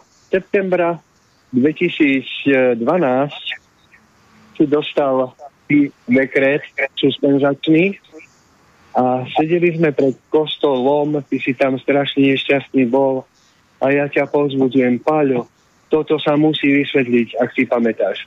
Toto nemôže tak byť. Toto nie je spravodlivé. Toto nie. To sa musí vysvetliť. No a o týždeň som dostal 19. septembra to isté ja. Bez debaty pán dočasný správca diecezy nedodržal slovo, nepredložil novému biskupovi. V septembri 2012 nás suspendoval a nový biskup nastúpil v decembri 2012. Tak. Jeho ho suspendoval. Neprávoplatne odvolal z úradu, lebo nemal na to podľa cirkevného súdu právo a nepredložil nám dôkaz, že sme, e, že sme spáchali nejaký delikt a nedal nám ani právnika, keď sme sa ozvali ako hierarchický rekurs, čiže to nehovor, že to bola suspendácia. No. To bolo neplatné, protiprávne odvolanie z úradu pastorácie katolického kniaza. Bodka. K tomu prídem ešte, čo sa týka cirkevného práva, len ja ešte raz, milí Slováci, milí poslucháči, veľmi pekne sa chcem poďakovať Eve. Eva, to bolo jedno dievča, ktoré som ja nehľadal, ani ona mňa nehľadala, pán Boh ju poslal, tak bola. Ja som zrazu, e, tu, tu nejde v prvom rade o to bezcitné správanie zo strany dočasného správcu diecezy, že sme zostali bez strechy, bez práce zo dňa na deň, ale tu ide hlavne o tú duchovnú opustenosť. Lebo ako náhle on mňa suspendoval, všetci sa obrátili krptom. Všetci bratia v úvodzovkách, všetci kniazy sa mi vyhýbali, nechceli si pokaziť renomé, aby sa so mnou rozprávali alebo stretli. Zľakli toto, sa chudáci. Toto je samota, skutočne samota, opustenosť, zrazu.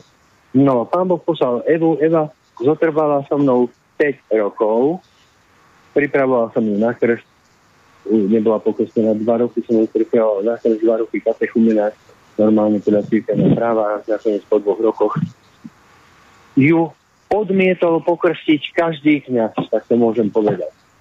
A ja ľutujem dodnes, že som ju ja nepokrstil niekde pri hrone alebo pri potoku a bolo by to platné pred Pánom Bohom. Len ja som bol ešte dogmaticky zastrobovaný, zakúklený a držal som sa presne teológie a, a ľudstvo som dal vtedy na. Videli sme, ako ty hráš na, na námestí Banskej Bystrici na gitare a ona tam povzdali. Bola s tebou a ty si si takto istý čas zarábal na chlieb. Lebo nebolo to, musím potvrdiť, v Banskej Bystrici som bol osobne na 100 miestach a stokrát som počul vetu, nemáme pre vás, prácu by sme aj mali, ale nemáme vás ako zaplatiť. Taká bola realita. A keď sme prosili Áno. pána biskupa, že či, nik, či by nás nezamestnal, ako že sme 22 rokov, takže on nemôže zamestnať, on tu nikoho nepozná, on nevie o, nápre, o zamestnaní pre nás, no tak sme museli e, nejak sa pribíjať, prídem. ako sme vedeli, Božou pomocou. tomu prídem. Takže takto nejak to bolo, takto nejak to bolo a ja som pána biskupa Nového, súčasného Bansko-Bystrického, nechal od decembra do marca, nech sa rozhliadne, prišiel z Nitry, nech sa rozhliadne po dieceze. Nech to spozná to prostredie, ten kolektív a tak ďalej. A v marci som ho požiadal o prijatie prvýkrát v marci 2013. A na tom stretnutí som mu okrem iného povedal, pán biskup, ja mám všetky choroby bezdomovca. Prosím vás, pomôžte mi, nechcem od vás almužnu, ale pomôžte mi nájsť prácu, lebo ja mám iba teologickú fakultu. A s týmto dekrétom, s týmto diplomom, ja ťažko hľadám, veľmi ťažko sa hľadá stabilná práca. Pomôžte mi nájsť prácu. A pán biskup mi povedal, jo, keby sme boli v Afrike, nejakej rozvojovej krajine, tak som povinný vám pomôcť. Ale my sme predsa na Slovensku a tu máte zdravotné poistenie a tu máte sociálne dávky. No vtedy som buchol po stole.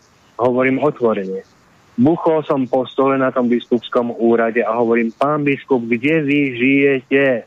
Veď vy nemáte ani šajnu o živote. A bohužiaľ je to až dodnes. To pretrváva ten stav. Veď vy nemáte no, tak oni žijú v takej bubline asi socialistickej, že je tu tak práca, že ťa všetci čakajú a že si môžeš vybrať medzi tými zamestnaniami, no. ktorú, že, že ťa okamžite berú. A to, že 6 tisíc ľudí na úrade práce je iba v Banskej Bystrici teda bolo, to, to tuším, on tomu tí poradcovia aj zabudli povedať. To takej bubline oni žijú. To bol marec 2013. Potom som urobil ešte jeden pokus v apríli 2013. Znovu ma pán biskup prijal, znovu mi to isté odpovedal a daroval mi ešte skriptum z dogmatiky, aby som si zopakoval, čo sám napísal lebo on on učí dogmatickú teológiu, tak mi dal ešte aj skriptum a ešte aj brožúrku o šťastnom kňazstve. A ja som nemal chlieb, ja som nemal čo do ruky. Tak to mi pomohol. Tak to je Jakubov list. To je list Jakuba, ktorý možno zabudli títo predstavitelia cirkevní. Že keď príde tvoj blížny a prosí ťa o chleba, ty mu povieš, choď v pokoji, ja sa na teba pomodlím. No tak kde je kde sú tvoje Kde je v ňom viera? Tak mi taký, jak apoštol Jakub, ako môže mať e, niekto vieru v Boha, keď nepomôže núcnemu v núdzi? Tak je to tam no. napísané, kde, keď nemá skutky. Čo je to viera? Tuším, že aj mŕtva viera, tak tam nejak to spomína. Ako si to prežíval? Nehneval si sa na toho biskupa, lebo mňa to osobne hnevalo, takéto chovanie, chodil som sa z toho spovedať opakovane, trvalo to vary 5 rokov, kým som to spracoval, kým som dokázal to pochopiť, prijať, pokorne sa zmieriť a žehnať mu. Tebe to koľko trvalo? No, tak Lebo ja som to stav trvá 10 rokov takto. Ja som to nepochopil do dnes. Teda, ja mne, pán Boh to ešte nedal pochopiť, toto správanie, ale, ale hnev som nemal skôr bolesť. Hnev nie, hnev nie, to skôr bolesť bola, no. Ale hm. ťažká. Ja som aj hnev spracovával. Taký, smysl, také nepríjemné to bolo, lebo my teda nie sme hocikto, však sme nejakí kňazi. A neodslúžili sme dva mesiace, ale 22 rokov pre nejakú diecezu a teraz e, si zrazu mimo a nie len, že neprídeš o kňažstvo, o všetky sviatosti, nemôžeš akože vyslovať, kázať, ale nemáš ani prácu a ja som nemal ani kde bývať. No. A ľudia sa dopočuli niečo Bystrici o tebe, že si zločinec a si mali a utekali od teba. A takto sme tam, takto sme tam. To sa všetko nahralo.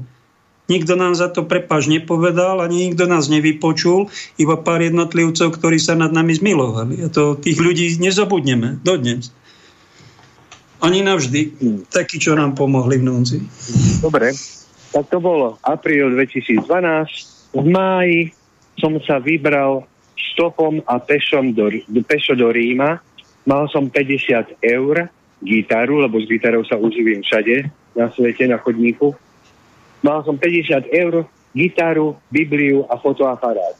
A išiel som pešo a stopom do Ríma, lebo som ešte dúfal v nejakú spravodlivosť. Idem do Ríma a stretnem sa so Svetým Otcom. Dovtedy budem v Ríme, kým sa nestretnem s Františkom, a nepredložím mu môj, môj prípad, ako to je, ako je to možné. Takáto nespravodlivosť do neba volajúca, musím povedať. Trvalo mi to 5 dní, tých, tie furmanky nebudem spomínať, s tým všetkým som išiel stopom. A keď som na 5. deň, to bolo 1. júna 2013, teplý večer, zo stanice termíny pešo na Svetopeterské námestie, tam som si sadol na dlažbu s tou mojou gitarou a nohy zapuchnuté, uh, oči červené, nevyspatý a hovorím si, ach, Pane Bože, ďakujem, už som tu. Už sa stane to dní to trvalo, kým si do Ríma prišiel, stopom aj pešo? Ja som povedal 5 dní. 5 dní, prepáč, prepáč, asi ťa nepočúvam, prepáčte. Nevadí, nevadí, ja som milí Slováci, povedal som, že 5 dní mi to trvalo. No a teraz v noci, kde budem spať? Ľahol som si, tam bol krásny trávnik pri Anielskom hrade, vykosený, osvetlený, tu sa mi nič nestane. Teplo bolo, tak som si ľahol gitaru pod hlavu a idem spať. Lenže v noci som sa prebudil a gitara, čierny obal, bol biely. Čo je? Čo sa stalo? Mal som tam žemľu s majonézou v gitare a kryši milí Slováci, také kryši v noci tam behali ako zajace veľké. Takže načali mi tú gitaru, tú zemľu za, zaňuchali a tej zemli sa dostali. Jú, keď som to ja videl, ja som vyskočil ako struna nočnou hodinou. Páni, páne Bože, ďakujem ti, lebo keby boli mňa načali od nohy tej kryši, tak je so mnou koniec, tak to je sepsa. To je sepsa, to je zápal. To je Toto o tebe otrava. neviem, dobre, že to spomínáš. No. Takéto úvodzovka mystické zážitky na periférii. Sledujte, milí poslucháči, sledujte tú nitku, ako ten pán Boh koná skutočne a jemu chvála za to. Jemu chvála za to. Nie, nie nás, pane, nie nás, ale svoje meno oslal, lebo skutočne už ja som už mal byť viackrát pod Brnom, ako sa hovorí. No. Takže to bolo, idem tam ku mostu cez Tiber v noci, nočnou hodinou a tam nocovali bezdomovci Poliaci na kartónoch, lebo v Ríme, viete, tam sú lavičky buď kovové alebo mramorové, nie drevené, studené. A oni spali tam na tých kartónových papieroch tí Poliaci a hovoria, poď ku nám, poď s nami nocovať, my nie sme Rumúni, my sme, a to pozor, to bolo v roku 2012, to ešte nebola migrantská kríza a už vtedy v Ríme boli rumúnske mafie, rumúnske skupinky, trojčlenné, ktoré rabovali a ozbíjali a zabili človeka na ulici. Poď, my sme Poliaci, poď s nami spať. No tak som spal s nimi, s Poliakmi.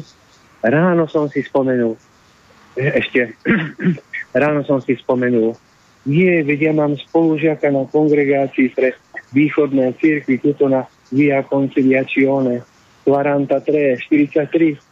Ja idem za tým arcibiskupom Cyrilom Vasilom. Tak som šiel ráno o 8. Prechádzal sa tam Talian v kravate, pofajčil asi vonku. Hovorím, hovorím, prego, signore, ja sono Slováko possibile parlare con arcivescovo Sirio Vasil? A on mi povedal do úzka, príďte o 9. ja vás uvediem. Čiže žiadna písomná žiadosť, nič.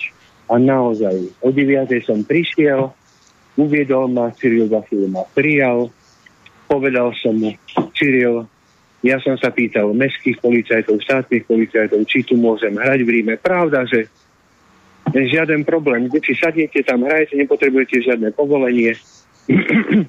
ja tu budem dovtedy, kým sa nestretnem so svetým otcom.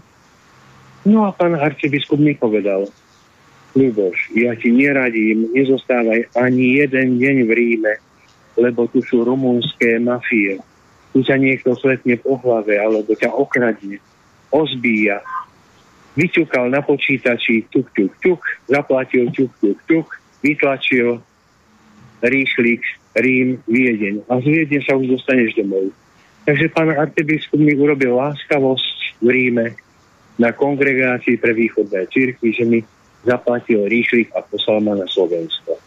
Čo ľutujem dodnes, že som odišiel, ale asi to tak malo byť. Takže ku Svetému Otcovi som sa nedostal.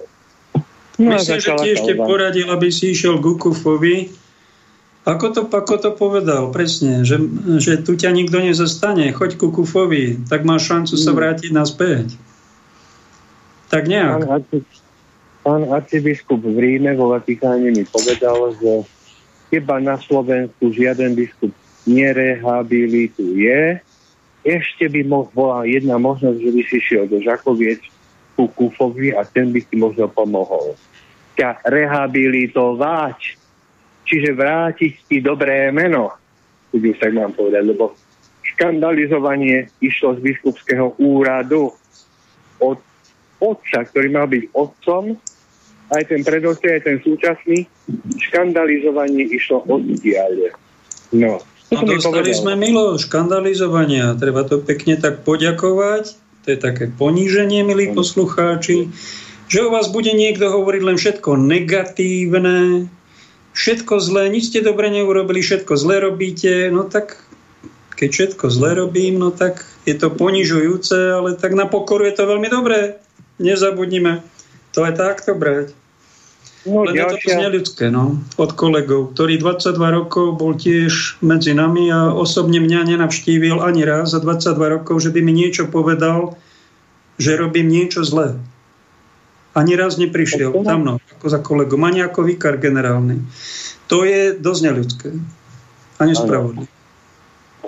No tak som sa vrátil na Slovensko, zase brigády všelijaké, nebudem hovoriť, kde všade, v Pánskej Bystrici, pri výrobe e, Buluntera, e, tie sojové, proste robotnícke, robotnícke pri préže v Slovokanovej pri Bystrici, e, pri sústruhu, a tak ďalej a tak ďalej. No, ale všade to bolo len, lebo tu je totiž agentúrna práca. Vy to poznáte, milí Slováci, milí poslucháči. Vy viete, čo je to agentúrna práca. Aký je to otrokársky systém, novodobý otrokársky systém. No, dobre. Takže Ale ty si si tak vždy našiel prácu, čo som ťa počas tých desiatich rokov, že sme dosť kontakte, e, ty keď o jednu prácu prídeš, okamžite si nájdeš druhú. Ty máš takú Zaujímavú charizmu. Nie, nie, nie okamžite. Bol som aj na, úra- na úrade práce, som bol veľakrát. No, pani... Ale tie pohovory, povedz to, že koľkokrát si bol na pohovoroch, ja som bol tuším zo trikrát, ty si bol oveľa viackrát, aké je to unavujúce len si naštudovať, ísť na nejaký pohovor, kde je niekto dopredu vybratý a nezoberujte. Strašné.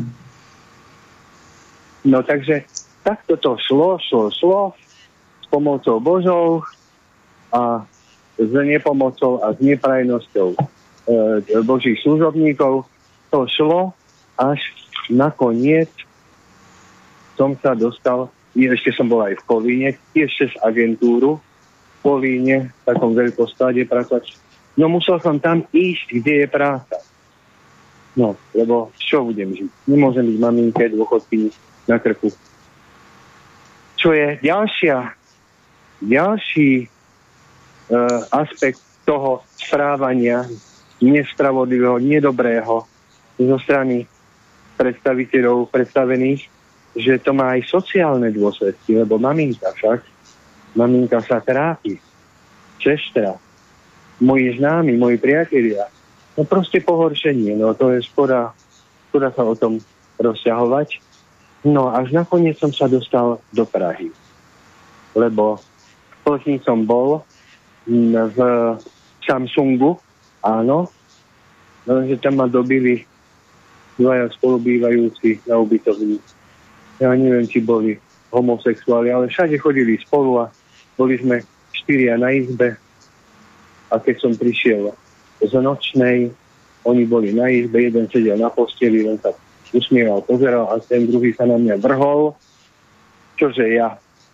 Priašteľ to, aby hodil ma na lopatky, zobral mi peniaze, poudieral a povedal nakoniec, že ja som ich napadol a ja som si nemohol pomôcť, lebo oni jeden druhému sú svedčili a ja som bol sám. To je ďalší aspekt toho, keď nechajú človeka samého. Lebo v Biblii je napísané, nie je dobre človekovi samému. Áno, hneď v prvej knihe Mojžišovej. Nie je dobre človekovi samému. Je, to je hrozné ešte, že máme Boha, ktorý je s nami. Čiže nie sme až tak sami, ak sa ho držíme. To áno, ale to povedal pán Boh. Ak ma rozumiete, milí poslucháči, že nie je dobre človekovi samému. To znamená, že potrebuje nejakého človeka pri sebe, nejakého blízkeho priateľa, priateľku, kamaráta. E, to povedal Boh. Nie, že buď sám, keď máš mňa. To nepovedal vraj Adamovi. Hej? A tým nemyslel na, na sexuálny život, že nie je dobre človekovi samému. Nie. Ide o samotu ako takú. Ako ja som bol sám Plzni na ubytovni, ten jeden ma napadol, ten druhý mu svedčil a ja som musel z Plzne odísť. Ja som bol vinný, lebo som nemal žiadneho zástancu, žiadneho svetka. Mal som pána Povedz Boha. niečo pozitívne v tej Prahe. Tam si tuším spal aj na lavičke, ale sa ťa nejaký veľmi vzácný človek ťa oslovil. Povedz to, no. lebo máme pár minút ešte. Šikovne. Možno máš nejakých 5-7 minút. Jaj, toľko je. Aha, dobre. Takže toto musím povedať, zase ďalšie svedectvo obdivuhodné, že dva týždne som bol v tej Prahe na národní tříde alebo na Václavskom námestí s gitarou a spieval som. Všade som počul anglické piesne. V Prahe. Tak som si povedal, nie. Ja idem české. Matuška, God, Pálený, Olympik, Brontosauji, uh, Nedviedi, Neckáš a tak ďalej. Len české piesne som spieval. To bolo v septembri 2003, 2014 bol teplý večer a večer som spíval už tie pomalé, zalúbené, besame, besame múčo, španielské, všetko za radom.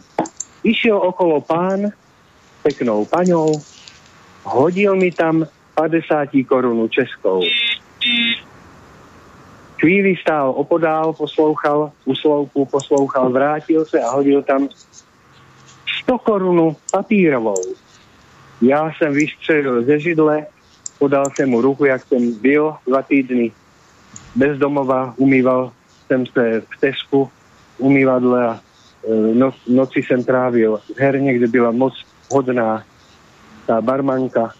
Řekla mi, klidne tady buďte celou noc, klidne tady buďte, ale u jednoho kafe, aby na vás nepršelo, ale nesmíte zaspať. Pretože tady sú kamy a kdyby ste zaspal, tak vás musím vyhodiť. Takže ja som dva týždne nespal, dva týždne sa neumil poriadne a hral som a rozdával radosť tou gitarou. A ja som vystrelil ze židle, podal som tomu pánovi ruku a říkám, Luboš Volko jméno mé. A on mi říká, Petr Kofroň. Páne, víte, s kým mluvíte? No to tedy nevím. Já jsem ředitel státní opery zpíváte dobře a kdyby někdo se stěžoval, odvolajte se na mě. Ale, alespoň víte, kde mě najdete. No a ja som pekne krásne na tretí deň išiel do, na riaditeľstvo státnej opery, zaklopem riaditeľ Pepe Kofroň a otvorím dvere a, ho, a kričím od dverí, pane kolego, vy ste mne neobelhal, vy ste tady. Poďte dál, pane kolego. Posadte se, co si dáte, kafe nebo cigáro? Aj kafe, aj cigáro. No a tak teda. to by bolo na dlhé rozprávanie. To necháme na budúce, lebo už končíme. Počúvaj, dobre, že si to prerušil. Vyzerá, že zaujímavé rozprávaš. Budeme pokračovať. Na budúci týždeň mám tiež nejakého kniaza sľubeného. Po jednej knihe zaujímavej podebatíme, ale však není všetkým dní koniec. Ešte odpovieme na Richardovú otázku. Ahoj, Pali, krátke zamyslenie k dnešnej situácii vo svete. Koľky z nás uverili Putinovi a jeho zdôvodneniu vojny? Koľky z nás uverili Američanom, keď odôvodňovali svoje vojnové postupy do iných území? Stali sme sa fanúšikmi jedných alebo druhých, ale koľko z nás je schopných za toto ďakovať nášmu pánovi? Ďakovať? Z nás a vám to nechutné. Ďakovať za vojny a nepokoje. Potom otázka znie, koľky z nás uverili písmu svetému, Lukáš 21, Matúš 24, Marek 13 o tom píšu. Toto všetko wow. musí prísť pred druhým pánovým príchodom. Takže ako ja, praví kresťania sa musíme radovať v túžobnom očakávaní prisľúbených uvedených Biblii. Viem, že je to niekedy ťažké v ľudskom tele, ale v dôvere, chvále a modlitbe prežijeme aj v jame levovej. Ďakujem za reláciu, pekný deň, Richard.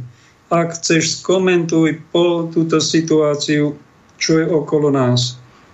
No tak, e, milí Slováci, ja vám musím povedať dobrú novinu, že toto šialenstvo, čo iste vidíte, cítite okolo seba, že sa tu deje veľké zlo, toto šialenstvo akokoľvek skončí, že skončí, to je isté, ale akokoľvek skončí, skončí len dobre. Mne sa ešte ja nechce som... zomrieť, píše mi tu Helenka z Bystrice, pozdravujem ho. Ľudia sa boja atomového výbuchu. Mám tu nejaké proroctvo o tom, že príde nejaký útok atomový na Francúzsko, Anglicko, Italiansko vraj od nejakého proroka z Kenie volá mi poslucháč z, jeden z Ružomberka, druhý z Prahy, že sa boja atomového výbuchu. Pozbuď ich nejako. Joj, len, len si zachovajte naozaj nie falošný pokoj. Nie ako mne pán biskup z Islandu tomu posielal správy a on mi napísal, Ľuboš, niekto sa ti nabúral na Facebook, lebo mi chodia také negatívne správy. A ja som mu odpísal, nie, nikto sa mi nena, bola na Facebook. To ti ja posielam. No tak mi prosím ťa už tie správy neposielaj, lebo ja si chcem zachovať pokoj v duši. No tak taký pokoj vám ja neprajem, ale zachovajte si ten skutočný pokoj. Pokoj Boží. Ja to je ten kamarát náš z Novej no. Bane. Taký veselý chlapec, ako dostal mitru na hlavu, tak on má tiež tú mitrózu. Aď, aď, no, aď, aď, aď. No. Takže, milí poslucháči, akokoľvek sa toto skončí, skončí sa to len dobre, lebo to nie je fráza, že pravda výťazí, lebo vo svete máte súženie, ale dúfajte, ja som premohol svet. Ja som cesta, pravda a život. Takže nádherne, nádherne. Aby sme nemali nocebo efekt, že dopočujeme sa, že padne niekde bomba. My môžeme do ráma skončiť všetci, môžeme sa tam ocitnúť na druhom svete, môže to byť, ale vôbec to byť nemusí. Je tu aj Božia ochrana, my sa mnoho ľudí modlíme, veľa ľudí sa postí, veľa ľudí odprasuje Boha a aj za tých, čo za žiadne pokánie nerobia, sa na nás usmievajú a takéto a podobné veci robia. Pán Boh nás chráni, Boh je s nami a verte to, že už končíme a musí sa naplniť sveté písmo. A tam není napísané, že ľudstvo skončí jadrovým výbuchom. Tam sú no. nejakých 22 trestov, všelijakých a to sa bude musieť naplniť. Toho sa my držme. A viery v Boha. A nie, nezamerajme svoj život na tresty, ale pekne na Božie požehnania. Dnešný deň je nádherný Boží dar a tisíc darov v ňom dostaneme. Za to pekne ďakujeme a budeme ochránení. Veta na záver, bratu, a dáme záverečnú pieseň. No. Ďakujem. Nech sa páči, povedz niečo, ak chceš. Ak nechceš, tak im zaspievaj. Mám zaspievať? No môžeš. Ale nie dlho. Aj keď kofroň ťa opečiatkol, že seš dobré, jo. Na to som nebol pripravený. No dobre, dohodneme sa na budúce. Na budúce sa dohodneme na, na honorári a zaspívam. Dobre, no. Dobre, dáme záverečnú pieseň, pekný zvyšok dňa. Vďaka ti za svedectvo.